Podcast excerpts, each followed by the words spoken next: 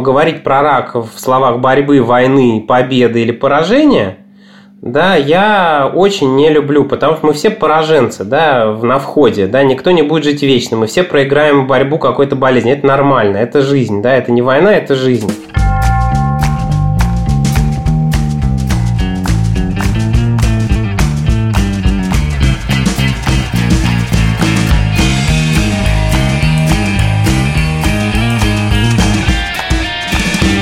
Привет! Это подкаст «Так вышло». Я Катя Крангаус. Я Андрей Бабицкий. Каждую неделю мы с Андреем делимся мудростями или разговорами с другими людьми и обсуждаем, что такое добро и зло сегодня и как сегодня хорошо себя вести. И где искать добро и зло. Потому что сегодня Катя поговорила с онкологом Михаилом Ласковым о проблемах буквально жизни и смерти. И мы слушаем и обсуждаем этот разговор. Я только скажу в начале такую простую штуку, что большинство из нас сталкивалось с онкологией у кого-то из знакомых, родных или еще кого-то. И каждый раз, когда ты сталкиваешься с онкологией, есть две реакции. Первая реакция – смерть где-то рядом. И вторая реакция – ё-моё, я не знаю, что делать. Есть Израиль, Америка, Германия. Там говорят, кто-то что-то знает, но мы все, можно я тут скажу мы? Давай, скажи мы. Мы все ни хрена не понимаем, как с этим разбираться, и растерянность, с одной стороны, и смерть с другой, это, мне кажется, самое тяжелое в диагнозе рак. Меня зовут Лосков Михаил, я онколог, гематолог, руководитель частной небольшой клиники своей. Вообще мир, в котором я живу и окружение, устроен таким образом, что, ну, я считаю, мы все рано или поздно умрем от рака, но просто мы сейчас еще не знаем от какого и какой длительности это будет процесс. Ну, в крайнем случае, кто-то, наверное, умрет от инфаркта. Насколько это безумное ощущение, или мы действительно живем в мире, в котором рак неизбежен. Ну, это из рубрики «Онкологи шутят», да, мы говорим обычно, что люди делятся на тех, кто доживает до своего рака, и тех, кто не доживает. Но на самом деле нет, конечно, рак это не гарантия, но его много, действительно, и он а, на втором месте по причинам смертности у людей в развитых странах, там, где нет голода, войны и стихийных бедствий. И, конечно, мы все наблюдаем увеличение продолжительности жизни в популяции, и чем старше люди, тем больше шанс, что они заболеют раком. Поэтому нет, это не гарантия, но да, это часто случается. В тот момент, когда человек слышит, что у него рак, он слышит слово «смерть». Он слышит «ты умираешь». Насколько это далеко от истины? Понимаете, это сложный вопрос. Конечно, это стигма, с одной стороны. Сейчас есть огромное количество людей, которые безнадежно выздоровели от рака. Их миллионы. И у нас их особо не видно, а где-нибудь там в Америке, например, ты их видишь везде на улице, потому что они устраивают забеги, Cancer Survivors так называемые, или еще что-то такое, чтобы показать, вот мы настоящие живые люди, мы можем бегать, прыгать, там, играть во что-то, и мы выздоровели от рака. Я просто хочу сказать, что удивительным образом первая и великая книжка про рак, написанная в России, «Раковый корпус Солженицына», это история про человека, который вылечился от рака, и который прошел все вещи, которые, я уверен, вы сейчас будете обсуждать эти все доказательные методы, недоказательные методы, грибчага, то все, переезды, тревоги, страдания, а потом вылечился, как сам Солженицын вылечился, и это просто какой-то Ты знаешь, что именно с книгой «Раковый корпус» у меня случился такой инсайт. Я читала эту книгу на пляже в Таиланде. И читая эту книгу на пляже в Таиланде, я поняла, что все-таки некоторое чтение требует некоторого антуража. И антураж пляжа в Таиланде не подходит это, для этой книжки. Это ты так долго объясняешь, что ты отбросила книжку и прыгнула в море просто? Ну, типа того, да.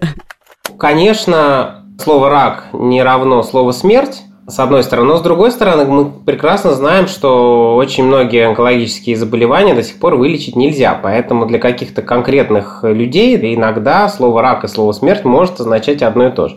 Но это далеко не всегда. Сколько раз в день вы произносите людям слова про то, что у них рак, злокачественная опухоль? Учитывая, что я сейчас не веду ежедневный прием, это чуть реже, чем если бы я его вел ежедневно. Но так в целом практике онколога это регулярное еженедельное занятие, да, говорить людям о том, что у вас диагностировали рак, или то, что у вас диагностировали, очень похоже на рак, но мы должны еще это проверить. Учитывая, что это стигма и как примерно люди на это реагируют, вам это как? Как вам это произносить? Как вам смотреть на реакцию людей, которые смотрят на вас, как ну, такую благую весть принесете? Или, раз уж они до вас дошли, скорее всего, не очень? Ну, во-первых, далеко не все дошедшие от онколога уходят от него с раком, да? Иногда они от него уходят, наоборот, с заверениями в том, что это не рак да, и что не нужно по поводу рака вот сейчас волноваться. Но в целом э, для любого онколога это такая вот рутинная обычная работа. Когда ты это делаешь десятки, сотни раз, да, в общем, какого-то эмоционального всплеска от этой части нашей работы нормал кто испытывает. Конечно, поначалу, э, да, когда человек только-только начал практиковать, какое-то первое время, да, но потом нет. С какой реакцией на диагноз вы сталкиваетесь чаще всего и какие были неожиданные для вас реакции на диагноз? Люди, а, во-первых, когда они получают уже точно диагноз рак, то они уже к этому как-то готовы, потому что кто-то что-то уже давно заподозрил, они уже в процессе обследования, обычно не первый день, да, и, в общем, они уже каким-то образом приготовились к тому, что это слово будет вынесено им в диагноз. Обычно вот сам диагноз, что у человека рак, да, он их э, ну, естественно, он их мобилизует, настораживает, но дальше человек ведь хочет знать, ну, рак хорошо, а что дальше мы с этим делаем? Человек обычно там ждет от тебя каких-то дальнейших шагов, пытается понять, что с этой новостью ему делать дальше, ты ему это рассказываешь. Быстро ли возникает вопрос про прогноз? Вот вы ему говорите, эта опухоль такая, сколько жить осталось? Да, это почти всегда этот вопрос есть. Соответственно, на него, конечно же, надо отвечать. Есть определенное количество людей, очень мало, которые не хотят знать свой прогноз. Да, ничего не говорите про это, я не хочу знать, просто вот давайте будем думать, как это лечить. В основном, в подавляющем большинстве случаев, люди хотят знать. Дальше ты им, соответственно, либо можешь сказать примерный прогноз, точного никогда не можешь, никто не может, никому не дано знать, сколько человеку жить с этим диагнозом. Поэтому ты говоришь какие-то рамки, которые наука тебе подсказывает, и оговариваешься много раз, что это может не, работать, не работать и в ту, и в другую сторону. Интересно, зачем оговариваться? Вот если ты считаешь, человеку осталось полгода, вот что будет, если ты соврал? Я знаю историю про женщину, которую поставили диагноз, она продала квартиру, а потом не умерла. Отправилась в путешествие, а потом у нее были вопросики, блин, а если дальше-то жить, то что делать, если я все прогуляла? Если она потратила квартиру на путешествие, то она должна небеса благодарить за Она за благодарила, их... но она считала, что она их воочию поблагодарит, так сказать. Лично? Да. Какой самый маленький прогноз вы давали? Ну, смотрите, самые маленькие прогнозы обычно даются э, при неизлечимом раке в конце жизни, когда ты уже примерно знаешь, что человек там осталось жить там несколько недель, иногда несколько дней, да. Но обычно человек, которому осталось жить несколько дней, он уже не может воспринять твой прогноз, как правило, да. Человек, которому осталось... Ну, хотя по-разному бывает. Вот. Но когда ему осталось жить очень мало, и он уже устойчив к любому лечению, он уже, в общем, получает паллиативную больше терапию, а не химию, например, да, и то, да, ты можешь ему примерно дать прогнозы в неделю-две даже. Ну, вот такие маленькие тоже можно. Вы работали ли в тот период, когда считалось абсолютно нормальным не говорить человеку про рак? И вообще как-то, я так понимаю, наоборот, старались не говорить человеку про рак, а говорили его близким. Этот период до сих пор не закончился, я вам скажу. Например, я вот тут последние полгода был в нескольких отделениях паллиативной помощи в региональных. Так вот, в одном из отделений паллиативной помощи в регионе ни один человек не знал, что он неизлечимо болен и скоро умрет. Как они себе представляли, что они там делают? Они там лечатся. Сейчас вот их немножко восстановят и опять будут лечить, а их не будут больше лечить на самом деле. Вам приходилось говорить не человеку, не пациенту, а родственнику? Давно не приходилось, я так скажу. Я, наверное, не буду сто процентов говорить, что этого никогда не делал, вот, я лишь вспомню один случай из своей практики, который был лет, наверное, 7-8 назад, когда родственники, абсолютно малоадекватные, умоляли, просили всю медицинскую команду не говорить про прогноз мамы, что она неизлечимо больна. Просто до такой степени, что там они просили, чтобы ее лечили в многопрофильной больнице не в отделении онкологии, чтобы ее не заводили на этаж, где написано онкология, потому что в лифте тоже есть указатель на отделение онкологии, да, и вот, значит, ее надо было лечить на другом этаже. И у нас была с ними очень интересная история. Я говорю, понимаете, если она меня спросит о том, что у нее, что у нее не панкреатит, а рак поджелудочной железы, да, и с метастазами, и спросит про свой прогноз, я э, ей скажу. Да, я не буду это навязывать, но я ей скажу. Но она не спросила. Вот как это считать? Да, я, с одной стороны, навязал эту информацию, с другой стороны, она, возможно, была в неведении.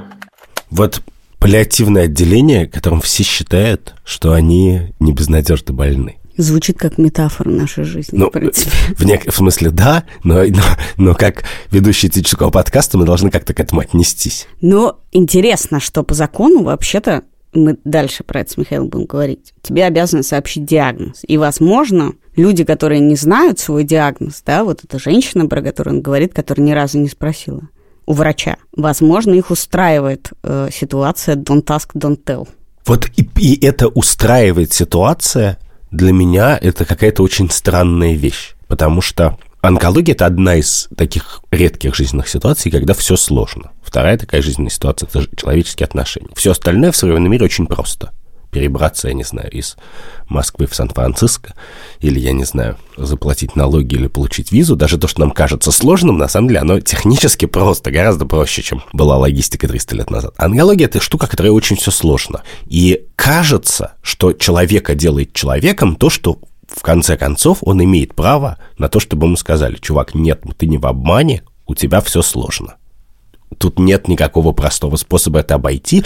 И вот есть дорога туда и есть сюда. Даже если ты будешь возмущаться, кричать, и, я не знаю, или твои родственники будут не верить, что паллиативная медицина вообще медицина, потому что тебя же не лечат, а просто поддерживают, и что нет, дайте, ты будешь страдать, но тебя будут лечить. Но, кажется, человек на это имеет право на смертном одре. Здесь скорее еще вопрос, имеет ли право человек отказаться от знания, что все сложно. В моем представлении, конечно, наверное, имеет, но при этом нельзя как бы за него решить, что он отказался. Ну, по той же причине, по которой врач должен рассказывать про возможные исходы операции. Потому что, как бы, кроме принципа «не навреди», есть еще принцип... Да, но ты представляешь того, себе ситуацию, в которой каким-то образом тебя можно так обмануть. Это же ты идешь к врачу.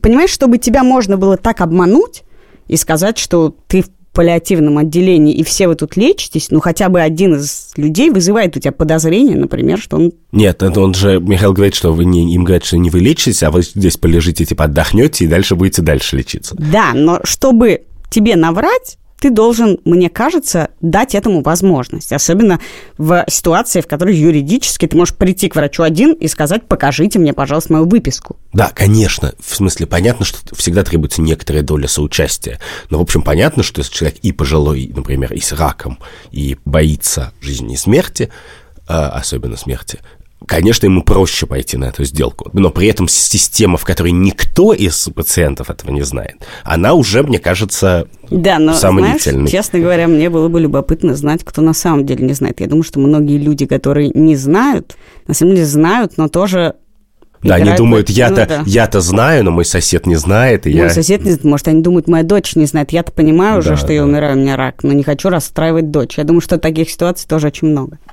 Существует, если я правильно понимаю, правило, что вы не можете сообщать родственникам диагноз, если человек не оставил такой бумажки. Понимаете, в России настолько э, дурацкое законодательство, что если его читать буквально, я вообще ничего не могу. Ну вот, например, входит э, ко мне пациент в кабинет. Как правило, пациенты, ну нередко, они ходят с родственниками. Я, по идее, должен брать отдельную бумагу у человека, чтобы он разрешал мне сообщать диагноз этим родственникам.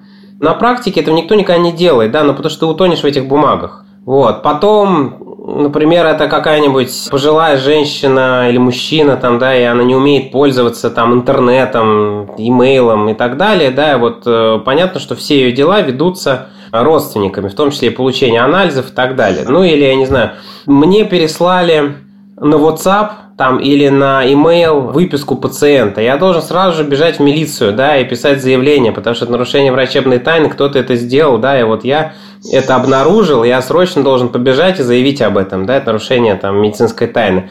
То есть, если читать российское законодательство, да, то ни одной медицинской проблемы даже нельзя начинать решать. Все эти дела врачей, которые происходят и с э, акушерами, и с про обезболивание, было много-много прямо э, судебных уголовных дел, Они вас не пугают? Конечно, они всех пугают. Да, естественно, я не думаю, что есть люди, которые бы сказали, да, пожалуйста, да, вот я бы хотел, чтобы ко мне пришел сейчас Следственный комитет отдела ятрогенных преступлений, который создан при каждом околотке, да, и вот, значит, я с ними там доказывал им что-то.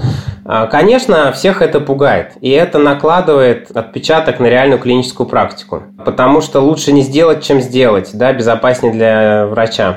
Но тут надо понимать, да, что мы же все понимаем, что вот эти вот уголовные дела против врачей, это то, что, скажем так, в развитых странах решается не уголовным законодательством, а гражданским, то бишь деньгами. Да, то есть, если ты оказал некачественную медицинскую помощь, то это уголовное дело только тогда, когда удается доказать, что ты, врач, хотел убить человека, да, намерение. То есть было намерение вот специально убить. Он не ошибся, там он не что-то предусмотрел, он там что-то недоучел, да, или там, может быть, даже халатно себя повел, он вот именно хотел убить. А все остальное решается деньгами. Ну, потому что медицина очень сложная штука, и ты постоянно что-то недоучитываешь. Нет никаких людей, врачей нету, которые не ошибаются, и которые всегда все учитывают. Да? Ни одного такого человека я не знаю.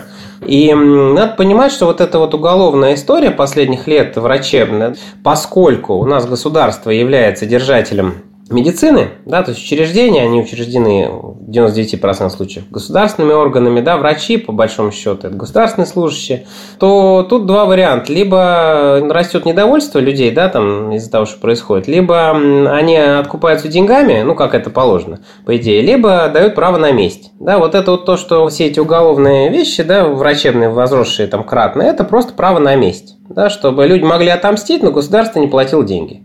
Ну, все понимают это условия нашей индустрии сейчас. Вот это, кстати, э, статистика и факт, который я, может быть, не хотела бы знать, что все врачи ошибаются. Потому что так ты слышишь и думаешь, ну, конечно, это живой человек, он что-то. Но когда ты думаешь, я выбрал лучшего, значит, специалиста, ну, блин, а вдруг он сейчас, это вот та статистическая погрешность, в которой он просто ошибся.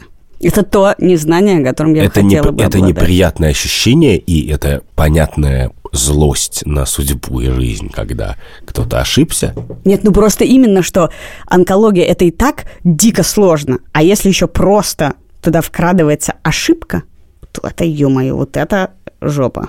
Да, но как вкрадывается, потому что на самом деле любой пациент в России, который идет к врачу, он заранее не очень доверяет врачу. Мы это просто знаем по всем признакам. Мне кажется принципиальным то, что Михаил рассказал про систему мести.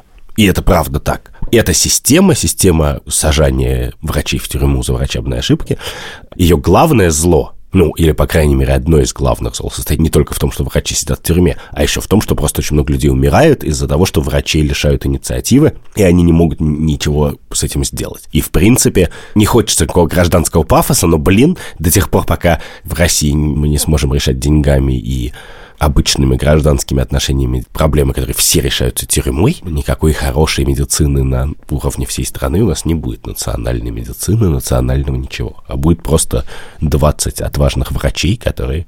Еще не сели. Да, еще не сели.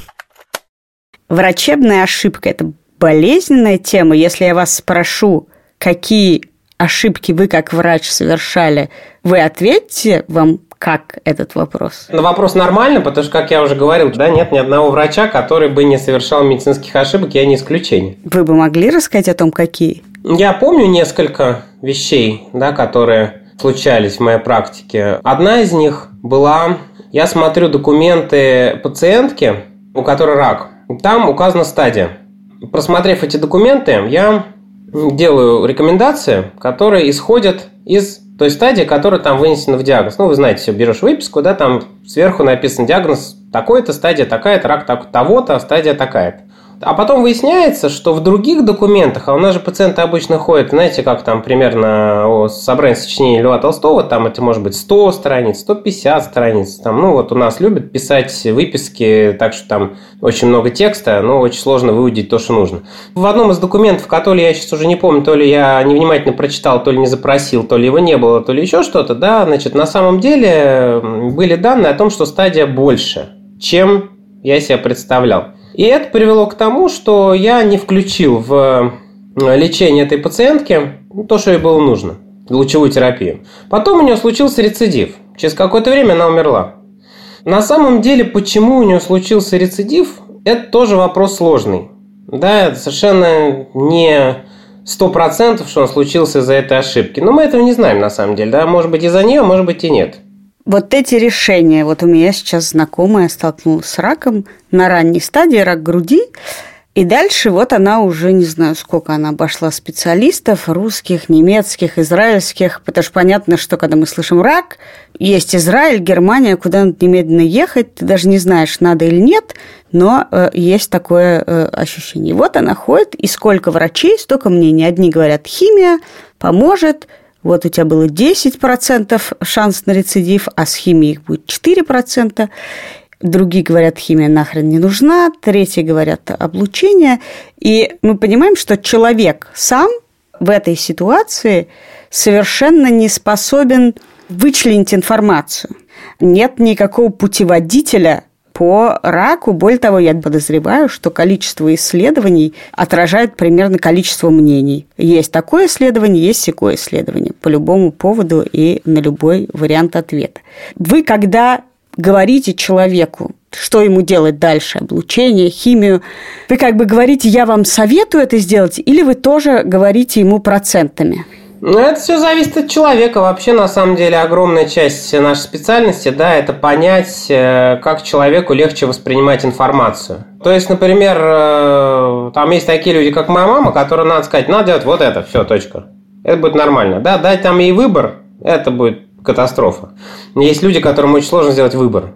Хорошему, да, вот это вот современное понимание онкологии, так называемой партнерской модели, когда ты не начальник над пациентом, да, а его партнер, ты им помогаешь принять наиболее правильное решение. Все, конечно, классно, а, пока ты не сталкиваешься с людьми, которые не могут принять это решение. Я помню, у меня был пациент, мы его достаточно долго лечили, была такая ситуация, когда не было однозначного такого понятного решения, можно было сделать несколькими разными способами, да, и мы ему предложили подумать, что ему больше подходит. И это мужчина был не молодой, но и не старый, да, он плакал, потому что он не мог принять этого решения, то есть я впервые такое видел. И стало понятно, что это очень неподходящий способ был для него, да, ему надо было просто сказать, я бы сделал вот это, и все, и все было бы нормально. самое главное, что здесь, из того, что вы сказали, да, вот э, подруга, да, обошла всех. Чем больше ты обходишь, тем больше мнений, да, часто бывает.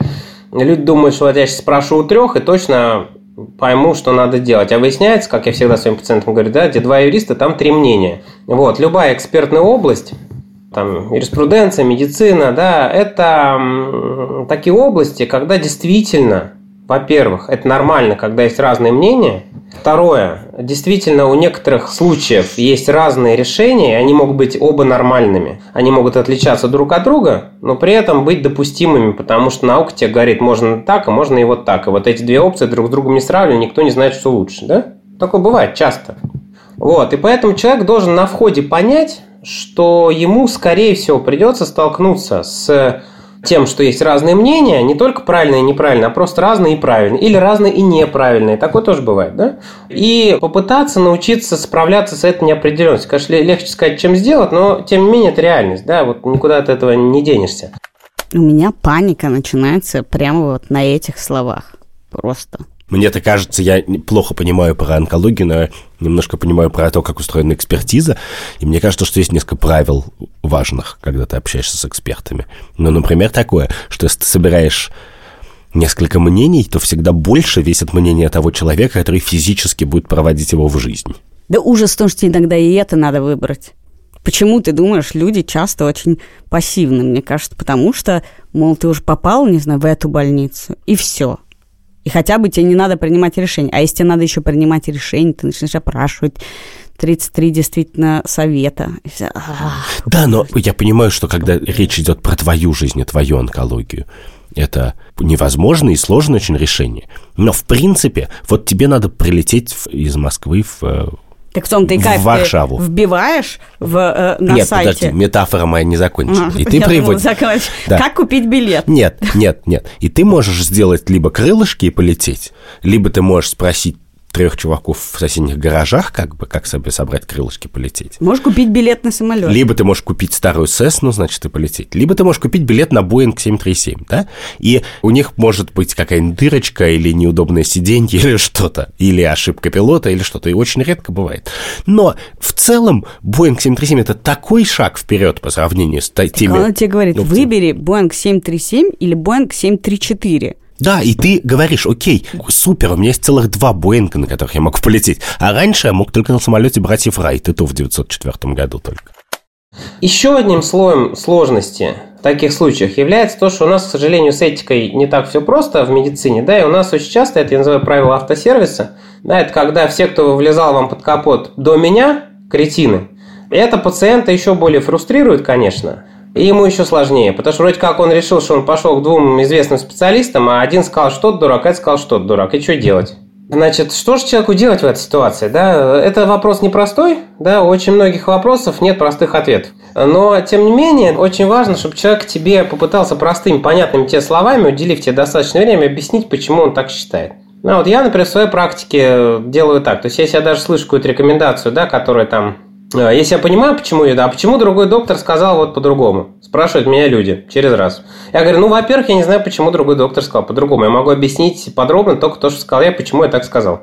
Показать какие-то источники, на основании чего а, я так думаю и так далее, да. Иногда я могу понять, почему другой доктор так сказал. Иногда, да, и тогда я говорю, знаете, я точно не знаю, но я могу представить, что он так сказал вот поэтому, поэтому, да, но это не точно, у него надо лучше спросить. И почему я думаю по-другому? Вот так. Но в целом человек, конечно, в идеальном мире должен попросить доктора объяснить свое решение. Другой вопрос, мы все прекрасно знаем, что в реальном мире, а не в идеальном, да, очень многие доктора так не делают. Кретины. Да, не делают. Говорят, что вот, что вы в этом понимаете, вы вообще кто? Ну, что делать, мир не идеален. Ну, еще многие пациенты не способны воспринять. Как вы говорите, им надо, чтобы вы сказали просто «я бы сделал так». И вот тут у меня такой вопрос. Я вижу некоторый конфликт и противостояние между двумя позициями. Когда вы что-то рекомендуете, вы все-таки так или иначе исходите из статистики, из того, что вот в этой кривой распределения – разумнее посоветовать это, потому что с большей вероятностью это лучший вариант. Но я как пациент понимаю, что вопрос статистики, он важен для вас. Вы на основании него действуете. Но я, у меня как бы один шанс. У меня не будет кривое распределение. Я просто где-то окажусь. Ну, то есть для меня это 50 на 50 всегда. Вы как-то с этим сталкиваетесь, что человек говорит, да, я не, ну, у вас, может, там, не знаю, 10%, а я как бы как пойму, где я окажусь.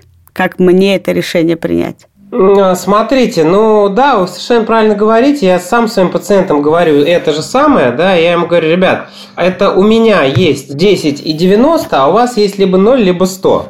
Проблема заключается в том, что у нас нет никаких других инструментов. А, да, статистика – это плохой инструмент, чтобы что-то советовать потому что она не подходит вам лично. Ну, но более хороших инструментов у нас нет.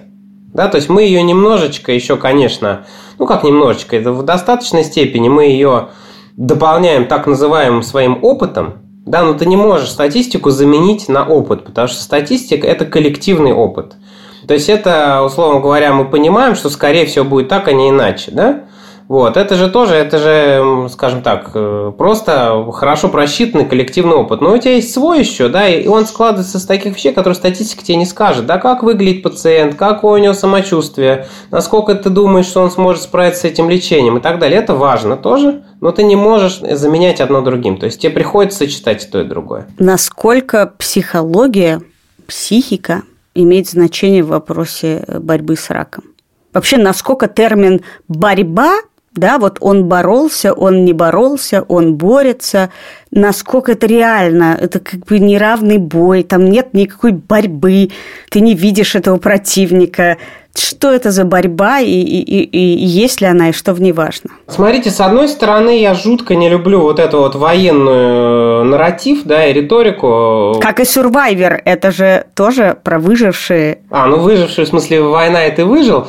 Не, ну, мне не нравится. Ну, мне не нравится. Мне не нравится это и на английском, и на русском языке, да, потому что предполагается, когда ты используешь эти слова, да, что ты вот можешь бороться, и тогда все будет нормально, или не бороться, и тогда все будет ненормально, да, это напрашивается, напрашивается, но это плохой язык, мне кажется, для разговора про рак, потому что далеко не все и очень многое не в силах человека тут, да, не в его персональных силах.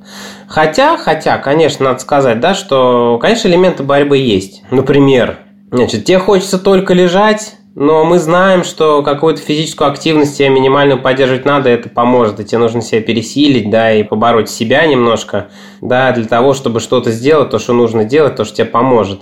Но говорить про рак в словах борьбы, войны, победы или поражения, да, я очень не люблю, потому что мы все пораженцы, да, на входе, да, никто не будет жить вечно, мы все проиграем борьбу какой-то болезни, это нормально, это жизнь, да, это не война, это жизнь.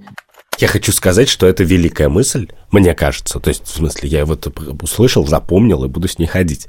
Что вообще-то, действительно, конечно же, это способ попытаться смотреть на все болезни, что это просто часть жизни. Ну, такая же жизненная траектория, да. А не какая-то чужеродная фигня, потому что у, у метафоры чужеродной фигни у нее очень много проблем. И одна из них состоит в том, что когда ты считаешь, что когда-то эта чужеродная фигня изымется, все вернется в прежнее состояние. А ты знаешь, что не вернется. Нет, но это вообще как бы лишнее в твоей жизни, что ты либо поборешь его, да. либо не поборешь его, но действительно мы не рассматриваем это как ну, просто часть жизни. Да, и которую, например, можно там принимать какие-то решения ради ее качества, а не длительности и так далее. И в целом, конечно, метафора болезни как врага и иммунитета как, значит, внутренних сил безопасности, мне кажется, довольно существенно последние сто лет влияет вообще на то, как люди думают про медицину в тяжелых случаях. И, может быть, с ней, в принципе, надо бороться. Сталкивались ли вы с отрицанием рака? Вот вы ставите человеку диагноз, и даже он этот рак какой-то, в общем, не страшный, и как-то с ним можно иметь дело. Но вот есть Стив Джобс, и он говорит, а я буду есть фрукты и медитировать. Вот сталкивались ли вы с такими пациентами? Сплошь и рядом. Я правильно понимаю, что аппендицит люди не отрицают вообще-то? Почему? Нет, люди отрицают любые проблемы со здоровьем. Абсолютно. Нет ничего такого, что люди не отрицают периодически. Ну, а очень часто люди говорят, когда не могут там смириться с этим, да, они говорят, а может быть это воспаление. Вот у меня вчера был прием, и меня спрашивает женщина, ну, у нее лимфома, да, она говорит, значит, а вот это же, наверное, ковид. Я же болел ковидом, и после этого у меня выросли лимфоузлы. Да, и я вот что-то до сих пор не верю, у меня есть уже гистология, уже и там химию сделали, уже все. Но я до сих пор не думаю, что это может быть какая-то ошибка, потому что я читала, что при ковиде тоже растут лимфоузлы, да. Ну, вот это такое отрицание без самострела, да. То есть она вроде получает всю необходимую помощь, э, вроде как она ее принимает, но при этом в глубине души все равно человек думает, что какая-то ошибка, да, может быть, и вдруг это ковид, и меня лечат просто так химией, вот, и вредят мне чем люди лечатся. Я знаю, что есть клиника в Америке, я в какой-то момент находила, где смузи каким-то образом в этом задействовано. Чем еще люди лечат сами рак? Люди лечат всем рак. Они лечат его керосином, банками, жуками, пчелами, корой, психологическими всякими разными какими-то практиками. То есть нет ничего придуманного в мире, чем люди не пытались лечить рак, те, кто отрицает. Видели ли вы когда-нибудь чудеса? В этом вопросе, когда рак был и нет? Видел. Как сказать, не только я это видел, да, то есть есть даже научные статьи на эту тему, что обычно есть такой термин в английском языке exceptional survivor, да, опять-таки к этому дурацкому термину вернемся. Если его на русский перевести, то это там чудом спасенный. Да, то есть это человек, у которого рак был признан, все абсолютно доказательства то, что это рак, да, это не то, что там кто-то сказал, а вот тот там вылечился корой дуба, ты понимаешь, там либо рак либо не был, либо он был не тот, либо, в общем, его отрезали, а потом была кора дуба или еще что-то, да, по-настоящему. И бывают случаи, когда человек вот не должен выжить, но выжил. Или у него вроде как был рецидив, его отправили домой умирать, он не умер, да, и ты понимаешь, что что-то тут не то. Это редко бывает, реально редко, но бывает. Вот эта тема для кино и для книжек, когда человек стоит перед выбором лечиться или не лечиться, то есть с небольшим шансом бороться или дожить, вот вы ему говорите, уйти там от года до пяти лет, полугода до года, и отправиться в кругосветное путешествие, не знаю, что-то. Во-первых, на какой стадии это происходит? Да, в каких случаях человек этот выбор совершает? И советуете ли вы когда-нибудь человеку перестать лечиться? Этот выбор человек э, делает каждый раз, когда ему предлагается какое-то новое лечение. Там с самого начала он его делает, да, ты же можешь там какой-то рак поставить диагноз, ты можешь сразу отказаться лечиться, например, да, такие случаи тоже есть.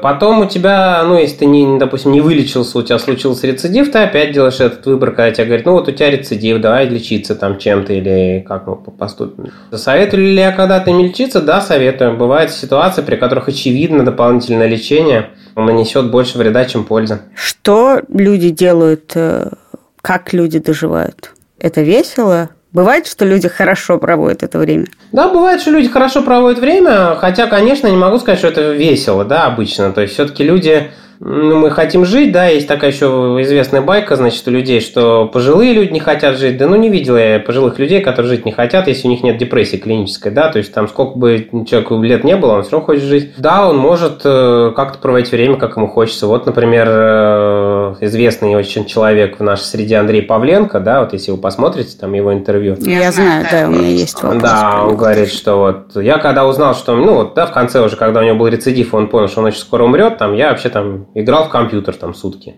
или еще что-то, да?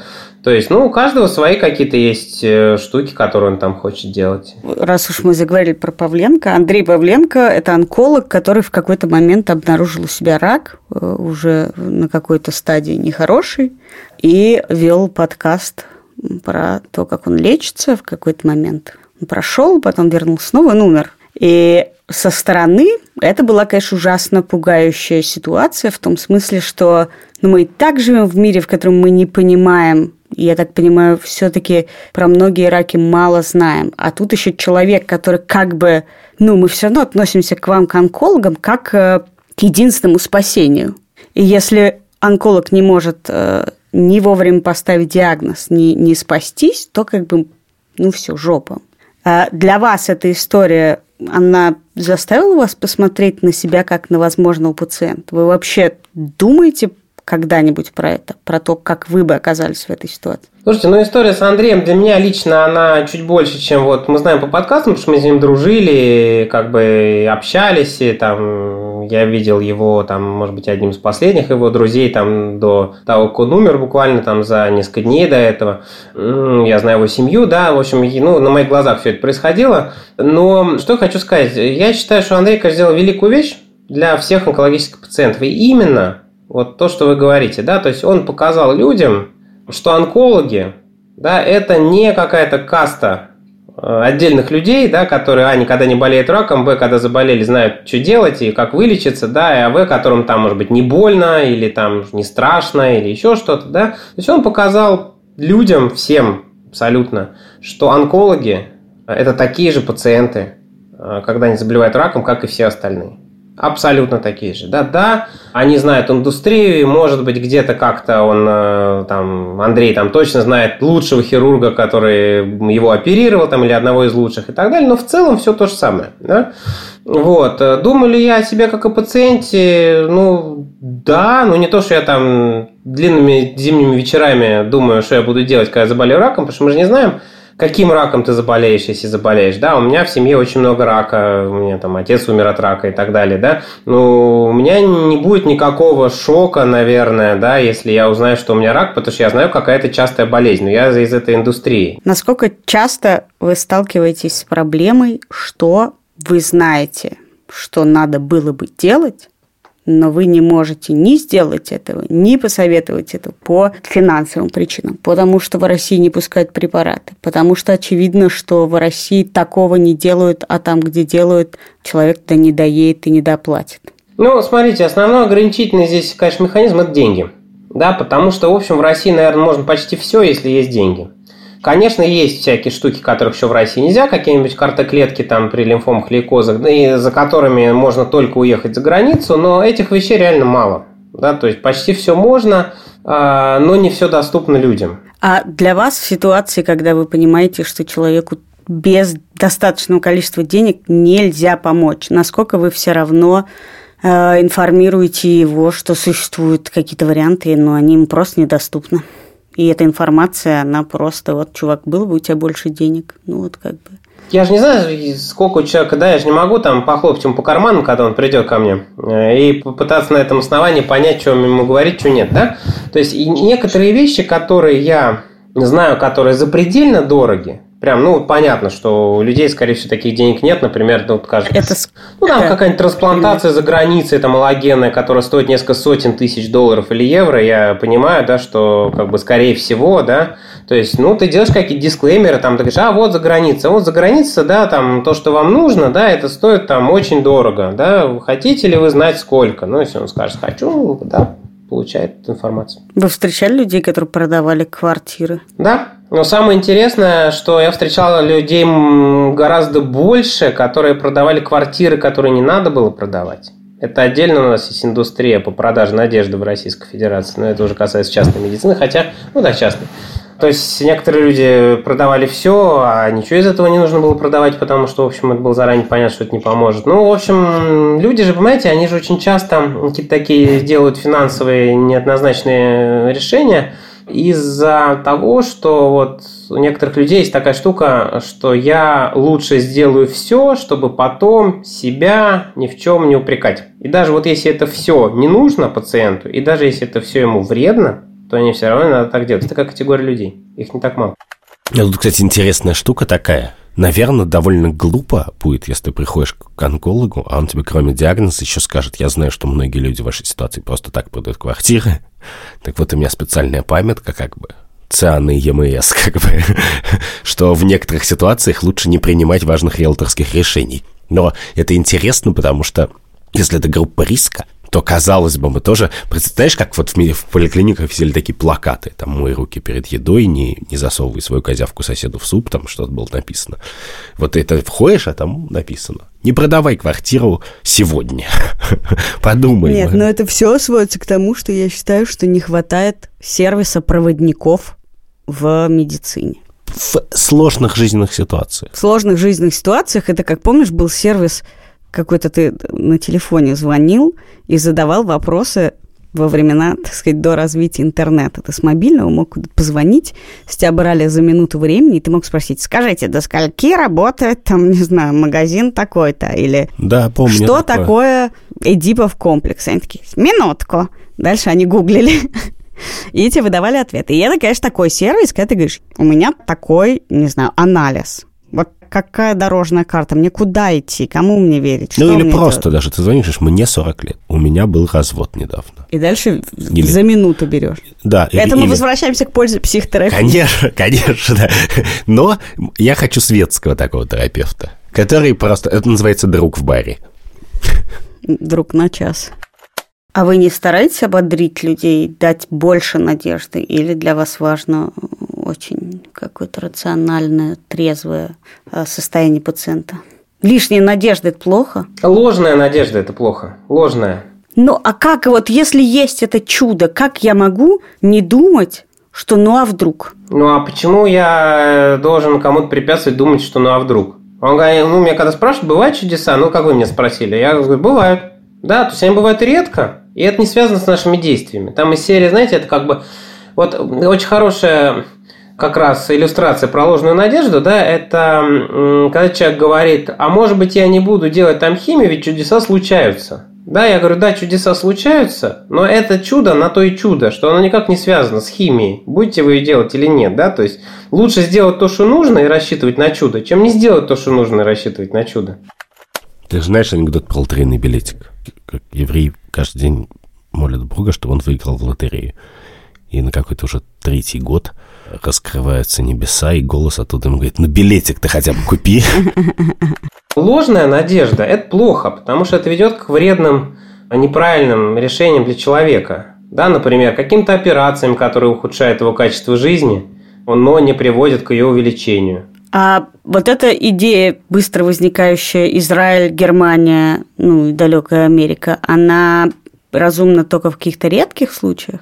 А, большинство вещей можно сделать у нас. Но зачастую, зачастую, да, человек, э, столкнувшись с, с неудачным опытом личным или каких-то своих близких с нашей медициной и столкнувшись с каким-то положительным опытом в Израиле, допустим, да, резонно говорит о том, что вот зачем я буду вот это вот все, то есть я понимаю, что тут будет, да, поеду-ка я туда сразу. Это может звучать логично. Далеко не во всех случаях это правильно. Да, потому что тут действительно многие вещи можно делать. А, не обязательно тебе не повезет жутко, и ты попадешь там в какую-то плохую ситуацию. Далеко не всегда в Израиле все хорошо, вежливо говоря. Да, то есть это тоже, как я всем говорю, вот вы в Израиль собрались куда? Израиль сам по себе, государство Израиль, да, вас не лечит. Там тоже есть врач, клиника, там тоже есть разные врачи. Давайте вот вообще, ну, если вы хотите в Израиль, давайте мы с вами обсудим, кому лучше там поехать. Потому что, ну, там тоже есть специалисты хорошие, плохие, все такое. Вот, да, конечно, в общем и целом и в среднем там планк-то повыше, да, и по качеству, и по коммуникации. Вот э, мне в жизни пришлось столкнуться, значит, с раком в семье, и для меня самым тяжелым было, во-первых, что все оказываются растеряны, и при других заболеваниях ты имеешь дело со взрослым родственником, он сам идет к зубному, не знаю, хочет идет, хочет не идет. А тут ты понимаешь, что человек растерян.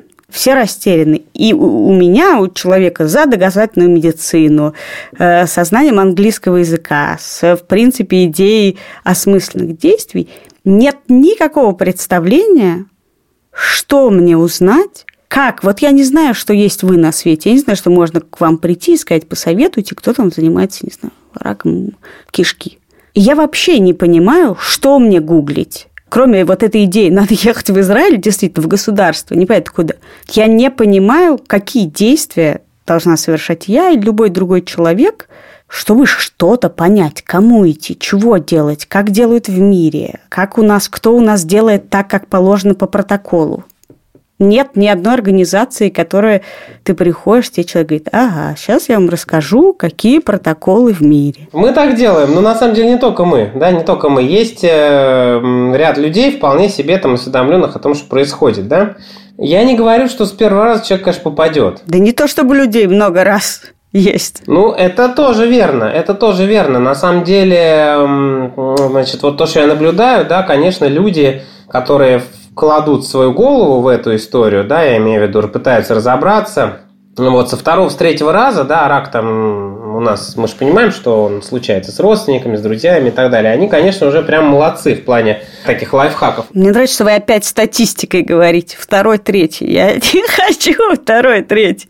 Мне кто же хочет Я тоже не хочу второй, третий. Но просто это жизнь и так бывает, да? Вот. Эм, я к тому, что вот это вот кривая обучения пациентского, да, она тоже существует, если человек э, прям вникает. Вот. А так, конечно, проблема в том, что там где-нибудь в той же Германии кому в голову обычно, хотя, ну, тоже приходит, да, там они, люди тоже стараются понять, кто там лидер в области их, и там просят второе мнение и так далее, да, но в целом ты можешь пройти просто там к своему онкологу, да, и более-менее надеяться, что ты получишь там более-менее нормальную помощь. Вот. У нас, конечно, сложно. У нас сложно, потому что у нас так устроено, да, то есть у нас онкологи это те, кто ничего не лечит. Вот ты придешь в онкодиспансер, там сидит онколог, написано онколог, да, но он ничего не, он ни, ни операции не делает, ни химиотерапии не делает, ни лучевую не делает, да. Он там тебя направляет на какие-то исследования, пишет какие-то направления, бумажки, да, там карту тебе собирает. Вот и все. И как ты вот в эту вот историю попал, да, он тебе даже особо и не говорит потом, ну, то есть, да, зачастую, ну, чего, он же не занимается химиотерапией, да, и хирургией. Вот. У нас все жутко фрагментировано у нас э, жутко забюрократизировано все, да, вот это все уход эти маршрутизации, вот эти вот порядки там многостраничные там оказания медицинской помощи, которым ты должен соответствовать, они превращают этих бедных врачей наших государственных, да, в, ну, каких-то стрелочников зачастую, да, особенно на первом этапе. Да, понятно, потом, когда вы добираетесь до заведующего отделением, да, там, в 62-й больнице, когда до него доберетесь, ну, к примеру, да, там, ну, это очень знающие, зачастую там толковые а, люди, осведомленные обо всем, что в мире происходит. Вот, но вот пока это не случится, вы, да, то есть вы начинаете там вот метаться, пытаться понять, что ему делать. И понять его можно, потому что он понимает, что будет, если он просто возьмет и пойдет там в поликлинику. Да, вот весь его опыт жизненный говорит, что ничего хорошего с ним не будет. Хотя чудеса бывают, как мы с вами знаем. Но в поликлинике реже, чем вне ее. У нас все основано на доверии. У нас в России самая большая проблема с доверием. И одновременно же ты только полагаешься на это доверие, потому что все остальное не работает, никакие другие механизмы. Вот. И, конечно, люди начинают, значит, искать, да, кто из их окружения болел, кому ходил, что делал, да, И потом интернет. Интернет, на самом деле, как ни странно, да, вот я спрашиваю пациентов, как вы, почему ко мне пришли? Да, у меня, у меня там не федеральный центр, я там не, не сижу в 25-этажном здании, да, в центре города, да, вот что вы ко мне пришли? Вот, они говорят, мне посоветовал вот этот человек, и мне посоветовал другой, которого он не знал. Да, то есть это у меня такое правило двух рекомендаций работает. И главное, что оба еще живы. Что я жив?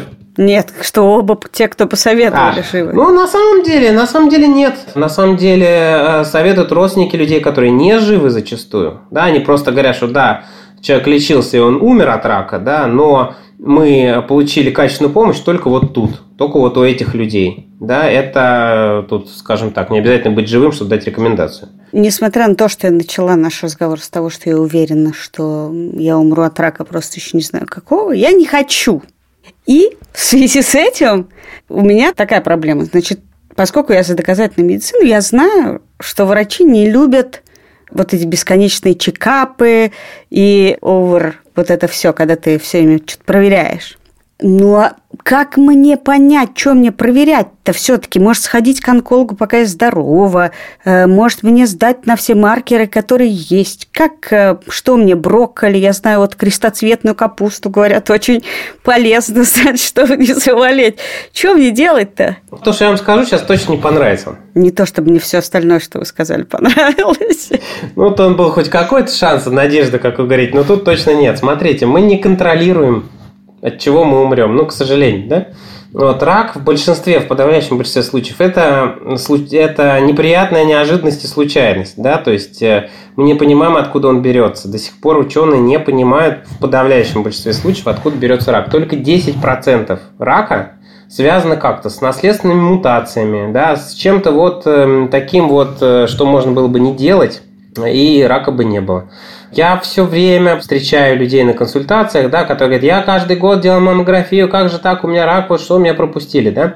Или вот я же не курю, и не пью, и у меня рак легких. Как же так получилось? А моя бабушка, вот моя собственная бабушка, 94 года исполнилась, вот месяц назад, да, она курит, ну, года, наверное, с 48-го. Никакого рака у нее нет. Как так? Вот, соответственно, с чекапами такая же история. К сожалению, мы не машина, да, и даже машину нельзя там так вот точно проверить на техосмотре.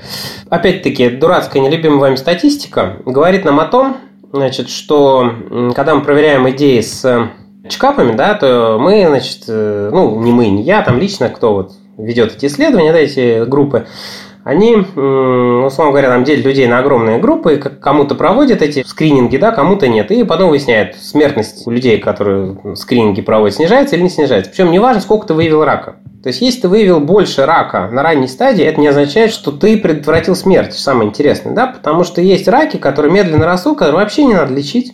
Такое тоже есть. Да, есть рак, который медленно растет, его надо лечить, но, в общем, вполне достаточно его поймать, когда он уже дает симптомы и никак не ухудшается твой прогноз от этого, да, ну и так далее. Там прям сложная наука. Вот, а, поэтому вот в настоящий момент мы знаем, наверное, два вида скрининга, которые действительно скорее рекомендуются, да, это рак шейки у женщин, да, вот эти вот мазки, вот эти вот а, вещи, и колоректальный рак у мужчин и женщин. Да, все остальное, вежливо говоря, весьма неоднозначно. В том числе маммография, скрининг рака простаты у мужчин, да, есть за, есть против, и, соответственно, ты это серьезный разговор, это не просто надо, не надо, ты просто обсуждаешь с людьми, да, что это дает, да, и что это, и, и какой вред от скрининга есть, он тоже есть, и не маленький. Какой? Ну, например, э, э там рак молочной железы, да, Допустим, вы делаете маммографию, там скрининг предполагает, что вы делаете там 20 лет. Да, там раз, не помню, в два, кажется, года это ну, что такое, да, маммография. Посчитали, что за два, за вот если человек, женщина делает 20 э, лет этот скрининг, половина женщин на определенном этапе скажет, что у нее, скорее всего, рак. То есть, как это в жизни происходит, вы приходите на маммографию, он говорит, ой, у вас что-то там есть, наверное, это рак. Да, и вы ну, приходите на биопсию через неделю. Как вы проведете, проведете эту неделю? У меня сейчас есть, кстати говоря, ровно такой случай. Молодая женщина с очагом. Ей сказали, что у нее очаг на УЗИ. На МРТ ничего не увидели. Как вы думаете, у нее настроение сейчас? Дерьмо. Вот-вот, да, дерьмо. Значит, соответственно, причем ей сказали на УЗИ, что да, они видят и это рак, надо делать биопсию. На МРТ сказали, что у нее никакого рака нет, они еще ничего не видят.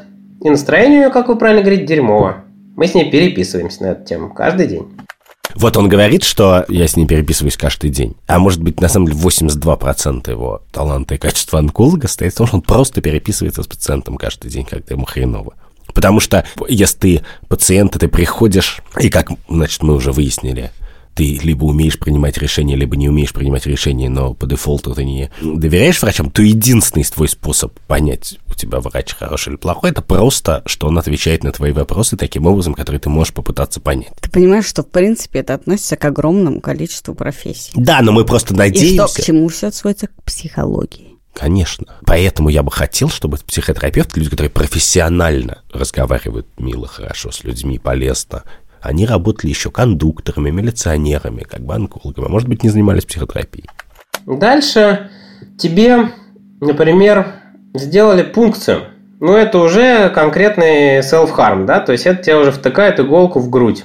В груди образуется синяк, потом ты еще ждешь неделю результатов биопсии, настроение у тебя сохраняется вышеуказанное, да, вот, и, например, приходит, что рака нет. Ну, как бы хорошо. В груди синяк, Настроение две недели было ужасное.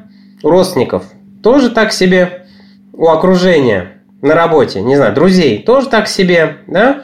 Но, например, это не конец истории. Тебе говорят, слушай, ну, да, биопсия пришла отрицательная, но что там, потому как это выглядит на маммографии, ну, блин, ну точно же рак. Вот. А бывают ошибки на биопсии, да сколько угодно. Настроение ухудшилось. И теперь тебе говорят, надо делать операцию. Ну, например, да? Красивая женщина грудью дорожит. Да? И говорят, ну вот там мы точно узнаем. Я вам так скажу, некрасивая женщина часто тоже дорожит. Не надо тут. Вот, дальше тебе говорят, надо сделать операцию. Тебе делают настоящую операцию с настоящими рисками, с наркозом, с госпитализациями, со всеми рисками госпитальными, которые есть. Проспахивают тебе эту грудь, и там оказывается не рак.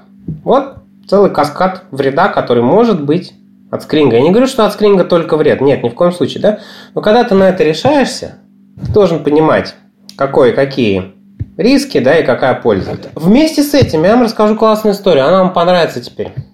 Значит, про индивидуальную статистику. Да, у меня был человек, это была одна из наших там на курсе мамы, у нее была жуткая совершенно лимфома, и у нее очень заботливый муж. Она, кстати, жива-здорова, слава богу, вылечилась от этой лимфомы, больше 10 лет уже живет вообще очень хорошо и без лимфомы, и без лечения. Вот его, значит, муж пришел ко мне и говорит, слушай, она тревожная, ко мне, ко мне пристала, говорит, слушай, сделай гастроскопию. Я говорю, он говорит, надо или нет? Я говорю, ну у вас болит что-нибудь? Есть симптомы, там, вы не знаю, худеете, у вас там живот болит? Не, ничего у меня нет, просто она ко мне пристала и не отставит. Я говорю, ну, скрининг рака желудка, там, это так себе идея, да, и, в общем, ничего не доказано, доказательная медицина навсегда, да, значит, и никаких данных нет, никакой пользы нет, вред есть потенциальный. Я бы не делал. Он приходит через какое-то время, он сделал. Говорит, ну она меня, от меня не отставала, мне было проще сделать, чем не сделать. И у него нашли там маленький-маленький рак желудка, который мы крайне редко находим, да, потому что он не дает никаких симптомов. Человек сделал себе операцию маленькую-маленькую, жив-здоров до сих пор и, в общем, вылечен.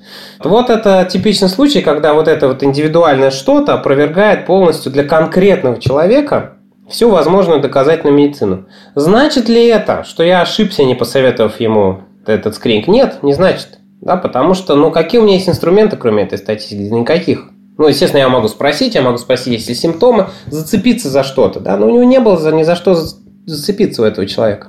Тем не менее, вот такая вот ненужная процедура, которую всем до сих пор не советую, да, вот у него конкретно привела к тому, что он выжил. У еще большого количества других людей, какого-то количества, это приведет, никакого рака не найдут, но будет порван пищевод, они там, не знаю, могут умереть просто от самой процедуры. Это супер редко, но я это тоже видел. Я так понимаю, что э, вообще онкопсихология и в том числе идея антидепрессантов – это какая-то для России очень редкая штука. А в мире уже как-то дико развивается, что вообще всех надо сажать на антидепрессанты, потому что у всех, кто сталкивается с этим, есть депрессия и все на свете. А у нас это существует, онкопсихологи, идея того, что надо заниматься не только раком, но и реабилитацией, и в том числе психологической. А, вы знаете, вот тут хорошее, скажу что-то хорошее. Значит, э, здесь э, есть очевидный прогресс. Последние годы просто, ну, так получилось, что вокруг меня много психиатров и психотерапевтов, и я вижу, да, что у этих людей появилась работа. Э, во-первых, появились хорошие психотерапевты, действительно, которые не шарлатаны, да, которые значит, знают, что они делают, да, которые владеют современными методиками, у них есть свои конференции, там, статьи, литература и вот это вот все. Там тоже научно-доказательная база. Но в целом люди вообще немножечко, особенно в больших городах, да, они сняли вот это вот табу на поход к психотерапевту и к психиатру. Конечно, здесь женщины молодцы, они гораздо более продвинуты в этом плане, да, там мужики более тугие и не признающиеся, да, но, но все равно, но все равно вот э, с этим прям сильно лучше, чем было. Да, и антидепрессанты. Кстати говоря, онкологи используют антидепрессанты, значит, не для лечения депрессии, а для лечения некоторых осложнений – для лечения боли, для лечения там, некоторых осложнений значит, онкологического лечения. Да? То есть вот эти антидепрессанты это сейчас, конечно, не только прерогатива психиатров, но и других врачей других специальностей, неврологов, онкологов и так далее. Я не могу не спросить, а вы смотрели мини-сериал или читали про американского доктора, которого прозвали доктор Деф, нейрохирург, которого не могли лишить много лет лицензии, а он был психопат и парализовывал людей, потому что он совершенно не мог проводить операции. Я не смотрел ни одного сериала про врачей, даже «Доктор Хаус». О, Господи, как вы живете? Конечно, даже вот этот ваш диалог с Михаилом для меня показывает абсолютно очевидную вещь, что от онколога ждут исключительно... Спасение. Да, да, абсолютно. На него смотрят как на апостола и пророка как бы, ну вот скажите что-нибудь хорошее, скажите. Мы изменим свою жизнь, мы откажемся от брокколи, красного мяса, начнем больше бегать, меньше бегать. Просто подарите нам эту надежду. Ради чего мы это делаем? Ты знаешь, что я заметила, что у нас именно в этом выпуске больше шуточных комментариев с тобой к этому интервью, потому что мы пытаемся защититься от этого. Ну, наверное, да. Но я еще думаю, бедный Михаил, может ли он прийти на вечеринку, чтобы как бы после 10 минут разговора о погоде, кино и искусстве и политике речь не зашла про рак? Можешь ли ты прийти на вечеринку, где, например, ни у кого не случалось рака? Мы, в принципе, живем в мире, в котором на каждой вечеринке есть люди, которые сейчас с этим разбираются. Гораздо больше, чем с этикой. Поэтому да. Да, ну, я считаю, поскольку я оптимист, и я хочу закончить подкаст на оптимистичной ноте, что для меня это хороший знак. Это значит, что мы доживаем до рака. Я считаю, что это хорошо. В мире, в котором до рака никто не доживал, мы бы жить не хотели. Это был подкаст «Так вышло». Я Катя Крангаус. А я Андрей Бабицкий. Подписывайтесь на наш Patreon, на наш телеграм-канал «Так вышло». Текстовые версии выпусков «Так вышло» можно почитать на Яндекс.Кью в нашем сообществе. Этот выпуск мы сделали в студии «Либо-либо» с редактором Андреем Борзенко, звукорежиссером Ильдаром Фаттаховым и продюсером Кириллом Сычевым. Пока. Пока.